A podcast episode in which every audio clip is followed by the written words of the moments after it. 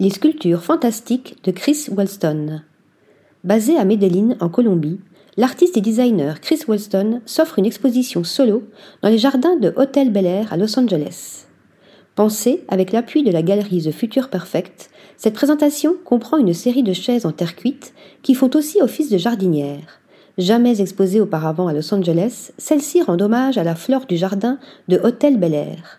Également inspirée du foyer adoptif de Wellston, Medellín en Colombie, cette œuvre évoque les explorations matérielles de l'artiste sur la terre cuite.